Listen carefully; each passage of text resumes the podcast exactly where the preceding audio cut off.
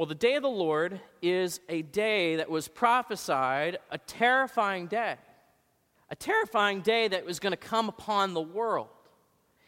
It's a time of such overwhelming judgment upon the earth. It's going to be a time of plagues, a time of tribulation, a time of war, and such that we have never seen or will ever see in the history of this world again. The events that are going to occur during the day of the Lord, sometimes that is also known as the day of Jacob's trouble or the great tribulation period.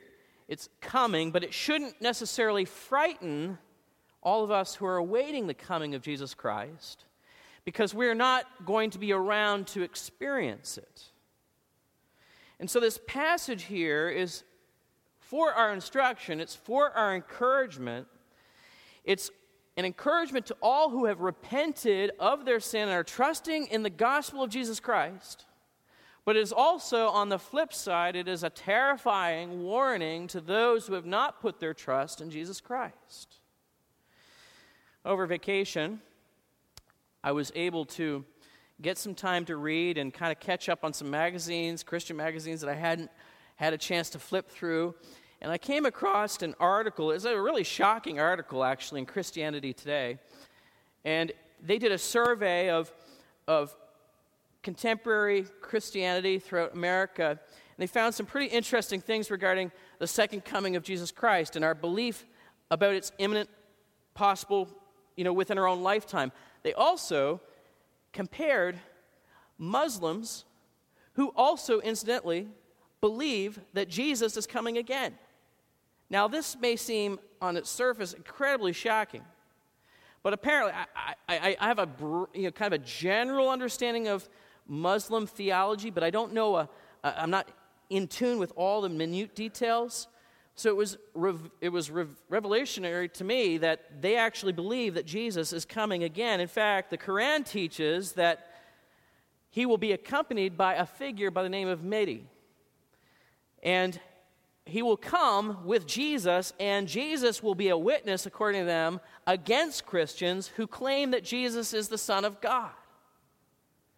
Jesus is said in the Quran to come down to earth. He's going to kill the pigs, break the crosses, perform a pilgrimage to Mecca, defeat the Christians in Rome, and kill the Antichrist, who in their minds is the Pope, and usher in a worldwide peace of Muslim prosperity. Now, aside from the obvious plagiarism that's going on in that, what's even perhaps maybe even more shocking that I learned from this article was that Muslims in the Middle East believe that Jesus will return in their lifetime more so than Christians in America.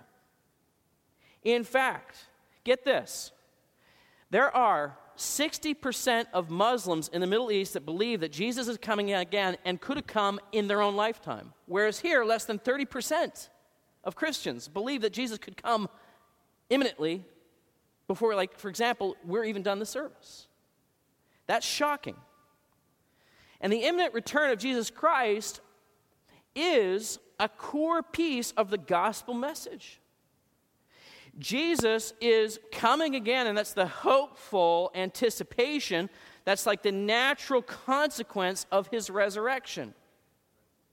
We need to be putting our faith and trust that he is coming again imminently, just as he said, just as he proclaimed that 3 days after his crucifixion, he would rise from the grave. These are closely connected. And it's important for us to recognize that if we don't hold this as imminent in our minds, our effectiveness as a witness in America will take necessary consequence. There is a lacking of witness and power if we cease to believe that Jesus could occur, his coming could occur in our own lifetime.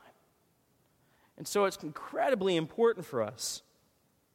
Now, I want you to understand, though, that within contemporary evangelicalism, there is a spectrum of interpretive views on how exactly Jesus is going to come back from heaven. And I'm not here to defend this morning those views, but I want to say that there is room for some understanding of how this is going to play itself out. But the crucial ingredient in any of these alternate views is that Jesus is imminently coming back. There is nothing holding him from coming back. And it could happen at any moment without warning, because that's exactly what Jesus shared with us. But I want us to understand that from this text, we can have a confidence of the progress and the sequencing of the events that are going to unfold when Jesus returns. As I said, I'm not here to defend those alternate views, but there needs to be charity, certainly for those who have, like the Bereans, studied the Scriptures. They've spent time thinking about it, and they still are convinced that Jesus is coming back imminently, even if they may be confused on some of the details. And so we have to have some charity there. But as I said, this text is the strongest proof for the pre-tribulational return, the rapture of Jesus Christ, and then the return at the end of the tribulation. And I think we can find encouragement in these words this morning. And we can have reason for shining brightly in this world, in the world around us. So what is Paul doing here? I've got to just review just a little bit. Paul is writing here. He's writing here about the end times because there were people who were afraid. They had believing loved ones who had passed away, and they weren't sure exactly what was going to happen to them. They anticipated Jesus coming, yes, imminently.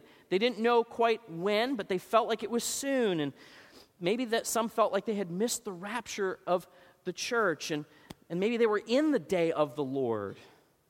And so some were concerned about what was happening. And so Paul is writing here to give distinction and clarify understanding. And so I want us to understand, first of all, that there is a distinction here between the rapture and the return of Jesus Christ. And I think that it's clearer in this text than anywhere else. And I want you to follow along with me in your scriptures as we look at these verses. In the first three verses, the distinction is very clear. First thing that we need to understand is that the rapture and the return are linked ideas. They're linked in Paul's mind. They're connected. And so in First Thessalonians chapter 4, verse 18, look at what Paul said. He said, therefore, encourage one another with these words. He just talked about the rapture of the church. Now, when you go to chapter 5, he talks about another concept, but then he connects it again. They're linked ideas. In verse 11, he repeats himself and said, therefore, encourage one another with these words. And so this is a rhetorical way that Paul was communicating to let people know that these are linked ideas, but they're separate. They're separate concepts, and some people will look at these verses and say and kind of bring them together into one. But Paul here in chapter 5 verse 1 uses a key word there, and I've highlighted it there on the wall. He says, now concerning the times and the seasons, brother. That little phrase, now concerning, is a signal that he's moving to a different topic. He's talking about something that's separate, but yet they're connected. And it's a new theme, of a way of thinking here. And they are related, but they're different events. They're also sequential. They're sequential. So Paul is writing, and he says, now concerning the times and the seasons. The times and the seasons. Notice that the words are plural. And this is an indication that there are many different events and time periods that make up the end of the age. And so there is not just a one end of the age, there are aspects to it leading up to the return of Jesus Christ. So, for example, one of those time periods or that moments and seasons may be the rapture of the church, and then there is the tribulational period, a war at the end of that time period, and then the return of Jesus Christ as a very simplification of some of those events that he is thinking of here. But notice also that it's imminent. And he says, now concerning the times and the seasons, brothers, you have no need to have anything written to you. Why would he say it, and why would he talk about no need to have something written to you?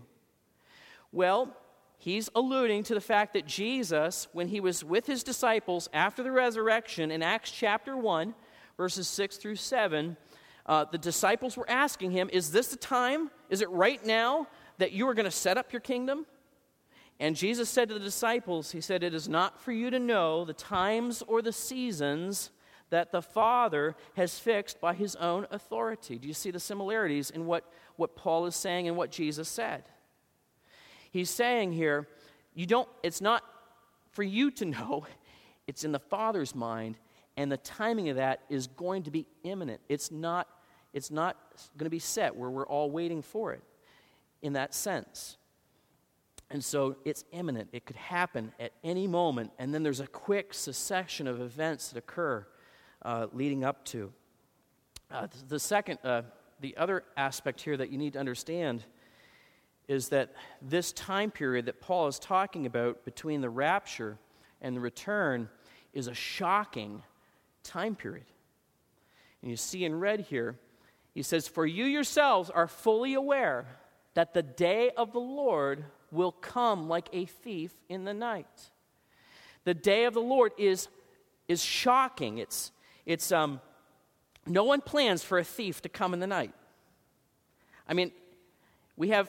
Maybe some of us take, advanced planning, and we put an alarm system, and this is America, everyone carries. There's things that we do to prepare, but we don't know when it could happen. We don't know when it could happen. It may never happen in our lifetime, but it could happen in our lifetime, right? But when the thief comes, it's going to be shocking. It's going to upset everything that has existed, what we might think of as a peaceful existence. And so it's coming.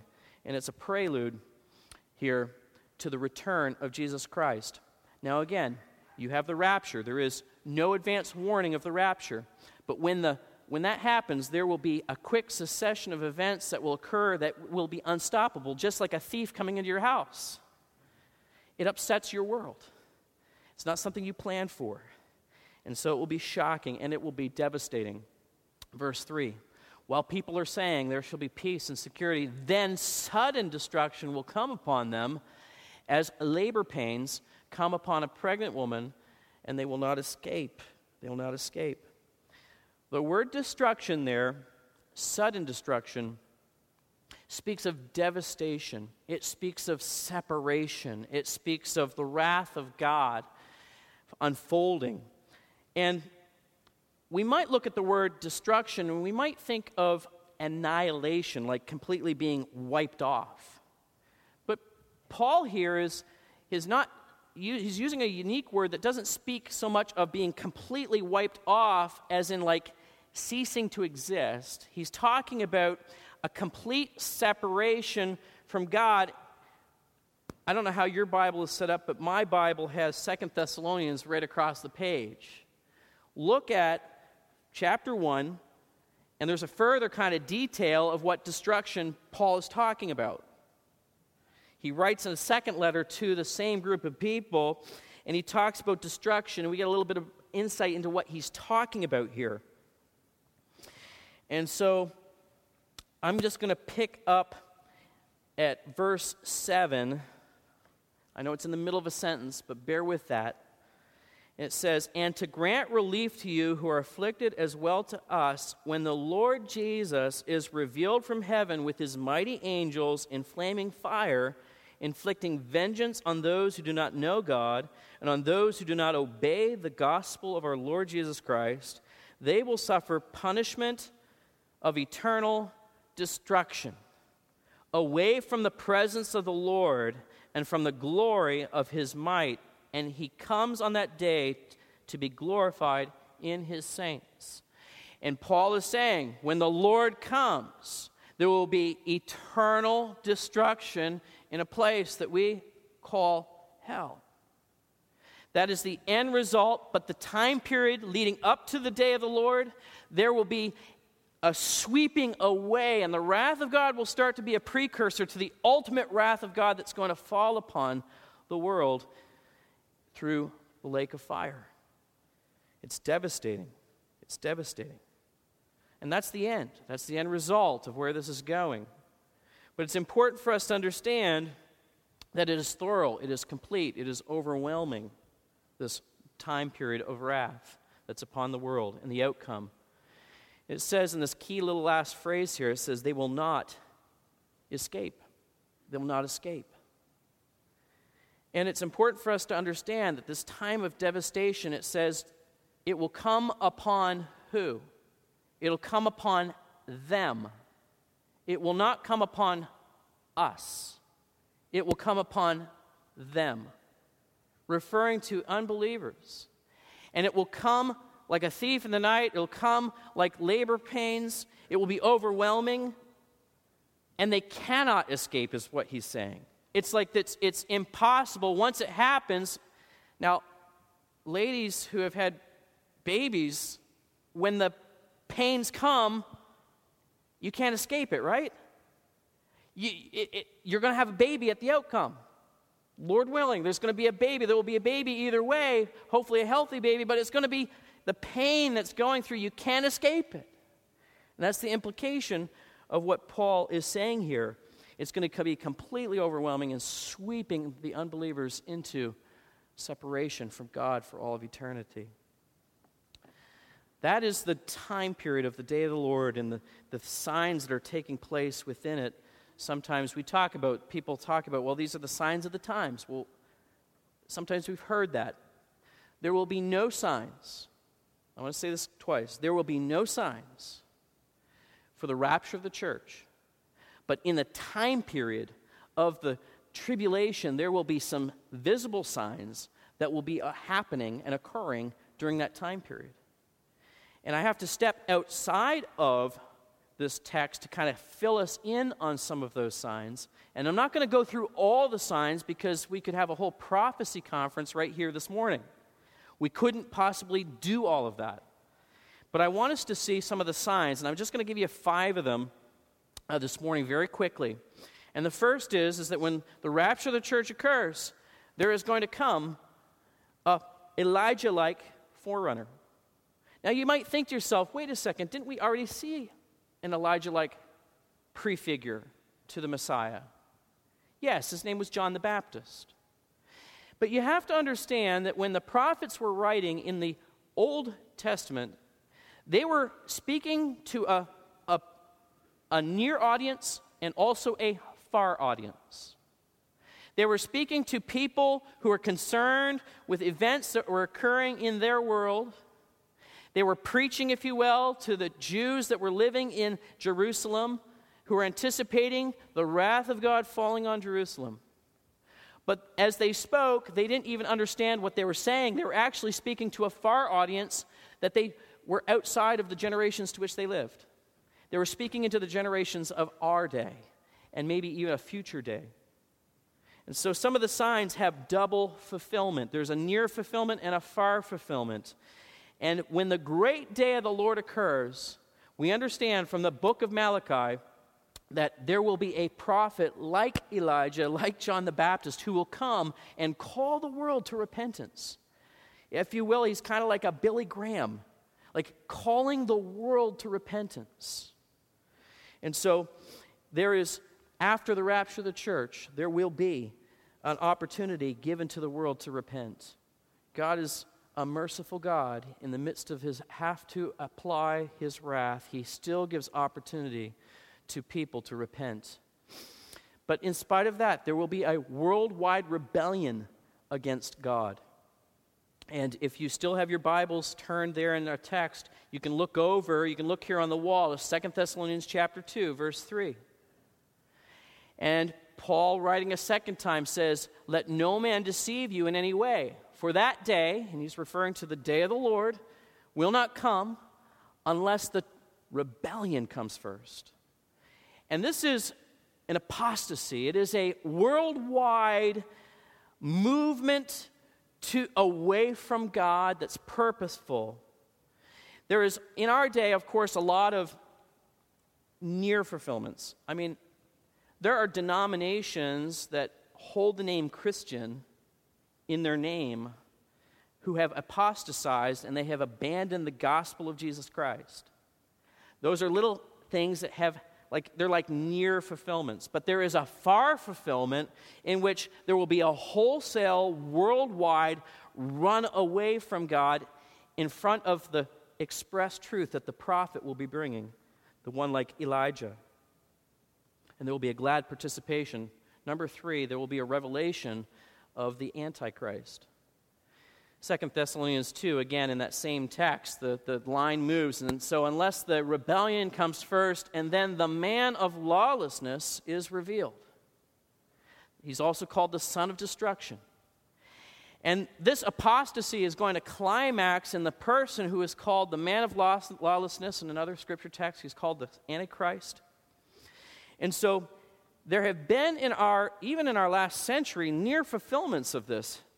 In fact, there are a lot of people who have looked to the last wars and the rise of leaders like Hitler and Stalin as being the kind of people that maybe even prefigure.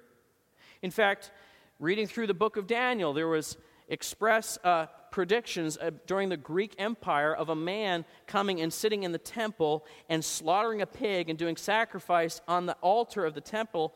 And it came to pass. His name was Antiochus Epiphanes. There have been through history little prefigures of this. But all of these are going to pale. And during that time period, there is going to be a central figure who is going to be asking for all the glory of the world to rest in him in contradistinction to God who is King of Kings and Lord of Lords. And that is still to come. He could be even living today. We don't know. Could certainly be momentarily. We also have worldwide wars, plagues, devastations, and death that will take place during this time period. Revelation 6, 1 through 7. Take time to read it on your own. But John, in that time period, John, when he was on Patmos, received revelation from the Lord. And as he was seeing visions, he saw a vision of 4 horses, and there was several shades of color. There was a black horse, a red horse, a white horse, and a pale horse. And all of those horses represented, there was representation of death and disease and war. And we've seen a lot of those near fulfillments, even as I said, in the last century.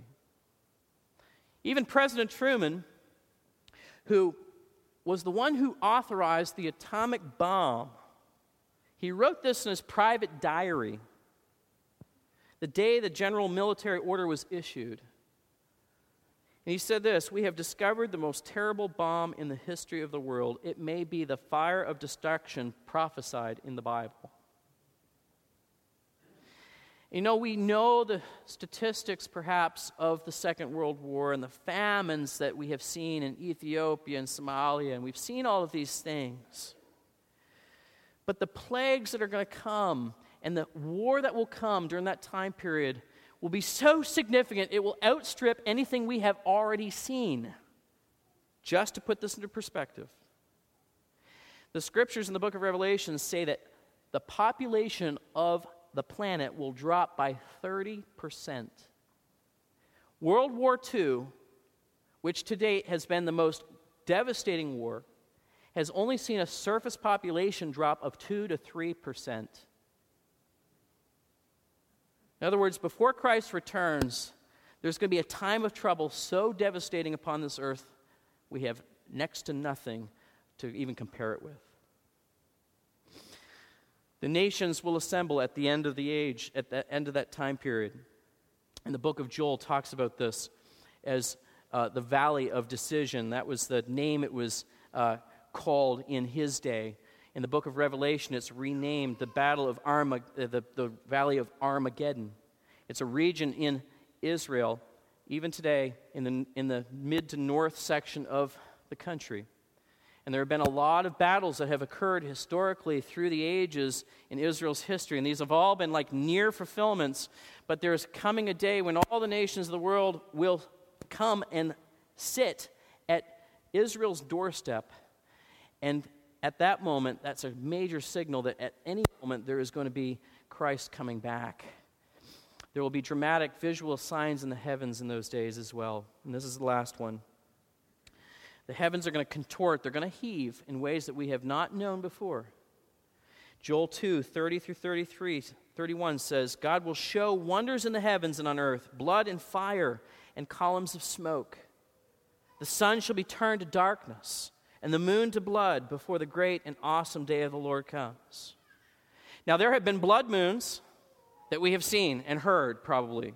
Some people have talked with me about, I think it was last year, about some blood moons that were occurring, and I think Mr. Hagee was talking about some of those. But the kind of blood moon that this is talking about is nothing to which we have ever seen. The sun itself will be complete, it will be dimmed, it will lose its energy, and it will create something significant in the heavens that we can't hardly even consider even today. You know, there have been earthquakes, there's been tsunamis, but there's going to be a time period here that will have complete destruction that will be occurring leading up to Christ's return.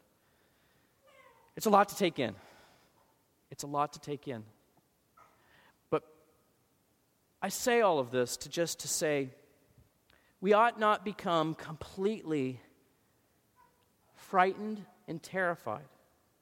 If you are a child of the day, you will be safe. Paul says this, and I think it's important for us to see it. Look at verse 4 of chapter 5. He says, while people are saying there is peace and security, then sudden destruction will come upon them. Drop down to verse 4. Then he says, but you, speaking of another group here, are not in the darkness, brothers, that day to surprise you like a thief. For you are children of the light, children of the day. We are not of the night or of the darkness. Unbelievers who live in a world of darkness will be caught because they're not of the light. And the day is not going to surprise you in two ways. First, you won't be deceived, and furthermore, you won't be around for it because the rapture of the church will come in advance of this time period. There's nothing there for you to worry about. And in all of the near fulfillments in the lead up to that great and terrible day, you don't have to worry. You can have your eyes open and you can see some of the things that are occurring in your world. You can see all of these things, and there's no need for you to worry. For he who cares for you will come and collect you and take you to be with him where he is. And so, in this text, Paul is contrasting. And it's, I think, helpful for us to see here. I've projected two different groups of people that he's talking about here. And so let me just, he's talking about the children of the day and then of the children of the night. And what does he do there? And he's putting them in parallel columns. There are two kinds of people here. Either you have the children of the light, or you are a child of the night. And so just as there is a difference between light and darkness, being awake and asleep, sober and drunk, there is a distinction there. You know, a person who is under the influence of alcohol in many ways is like a person who is asleep. They're not really fully aware of what's going on. In fact, I have driven at night, not under the influence of alcohol, but under the influence of sleep deprivation. And I felt like I was between two worlds. I felt like I couldn't really kind of see where I was going. And that's the idea here, is that prior to conversion, a person who is in spiritual darkness is going along thinking that life is okay. And he knows something about God, but you know, he's kind of not really honoring him. Instead, he kind of fights with what he knows to be true, and he kind of moves between, you know, he kind of does some things that are good, and But he also has patience for sin and darkness. He's hostile against God in reality. He's living a life of darkness. And the scriptures describe this person in the book of Romans as maybe not doing all the things that he could possibly do that are evil, but he gives passes to everyone else who is doing evil. In fact, he even agrees heartily with them that they have the ability to do those things if they so choose. And we live in a very dark world where people are so conflicted over, identity and sexual preferences. And, we live in a culture that's very dark and is confused. It's because they don't have the light of God within them to give clarity. But when a person embraces God as Lord and Savior, the light switches on and the Holy Spirit indwells the person. And they're, for the first time in their life, when they become a believer, they're able to fully assess the world around them as God sees it. It's like the light is really on. And they're able to distinguish between light and darkness. You think about Paul of Tarsus. He is the prime example of this. Paul thought he was obeying God by persecuting the followers of Christ. He thought for sure he was on the right road. But until the light struck him and he fully saw Jesus as who he was lost. He was in darkness. And suddenly, as he saw Jesus as the Son of God, everything changed. And it's possible to be completely deceived. Really important for us to see this. Think about Judas. Judas was with the light. He thought he was a part of the light, but he was not. He was completely deceived. And so what Paul is saying here by way of encouragement is that you won't be lifted out. You will not be deceived. But it's actually important for you to understand that while you are in this world waiting for the Lord to return, there are two ways to live. So in verse 6, he says, "So then, let us not sleep as others do." We are to live as people of the light. Verse 8, "But since we belong to the day, let us be sober, having put on the breastplate of faith and love, and a helmet of hope for salvation." We have to live today as we hope to one day be, because Christ has redeemed us and set us free. We do not walk in darkness. And what Paul is saying here is that there is no room, there's no place for nightlife for people of the day. We don't walk along as if Christ isn't returning. We live as he is indeed going to come. And so we don't sleep as others do. We belong to the day. I'm going to move past a text of scripture here, but to keep us in this text, help us understand that we who have Christ have to put on the breastplate of faith and love, and for a helmet of salvation, the hope of eternal life. When Christ opens our eyes and we believe the gospel, we have all that we need to live for him. We have the power of God to live for him, but we have the tools of God to really live for him. When we sin and the darkness comes in, and we do sin, we do live in a body of flesh. We live between two worlds. We know what we want to do, but sometimes we don't do what we want to do. And when that happens, we need to apply the truths of what Jesus did to us, for us, again. We believe, we have faith, that Jesus has forgiven all of our sin. We need to go back to the cross and believe that, continue to hope in the salvation that he offers, and then be released from sin and follow him in light. This morning, too, I just want us to see very quickly here that there are two destinies that's being given to us in this text. Look at verse 9. He says, "For God has not destined us to wrath, but to obtain salvation through our Lord Jesus Christ." God has not destined us for wrath, but to obtain salvation through our Lord Jesus Christ. There is two destinies. There is heaven and there is hell. And there are two places. See, Jesus took our wrath so that we have nothing to fear. If we put our faith and trust in Jesus Christ, we have nothing to fear at all. But it's going to change how we live.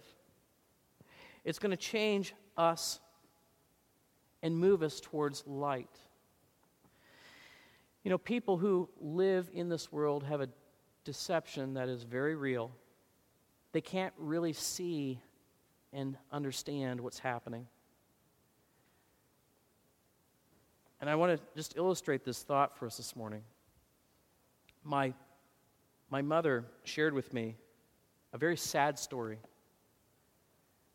of an elderly deacon at their church on the little island that they live on.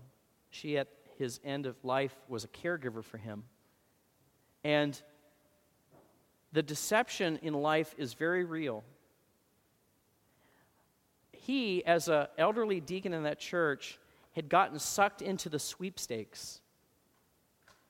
And as the sweepstakes came to his mailbox, he was overcome with the thought that I actually won this thing.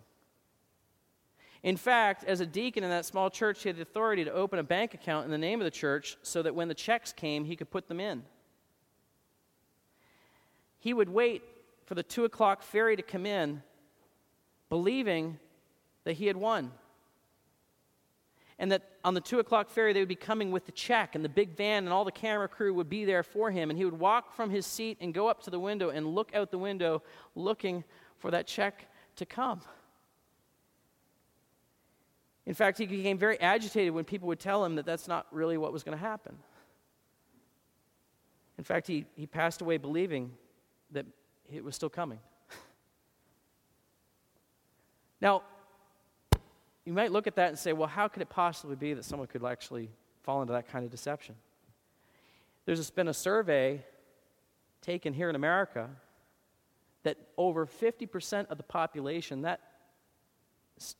over 50% of the population at one time or another has put confidence in those sweepstakes and turned them in.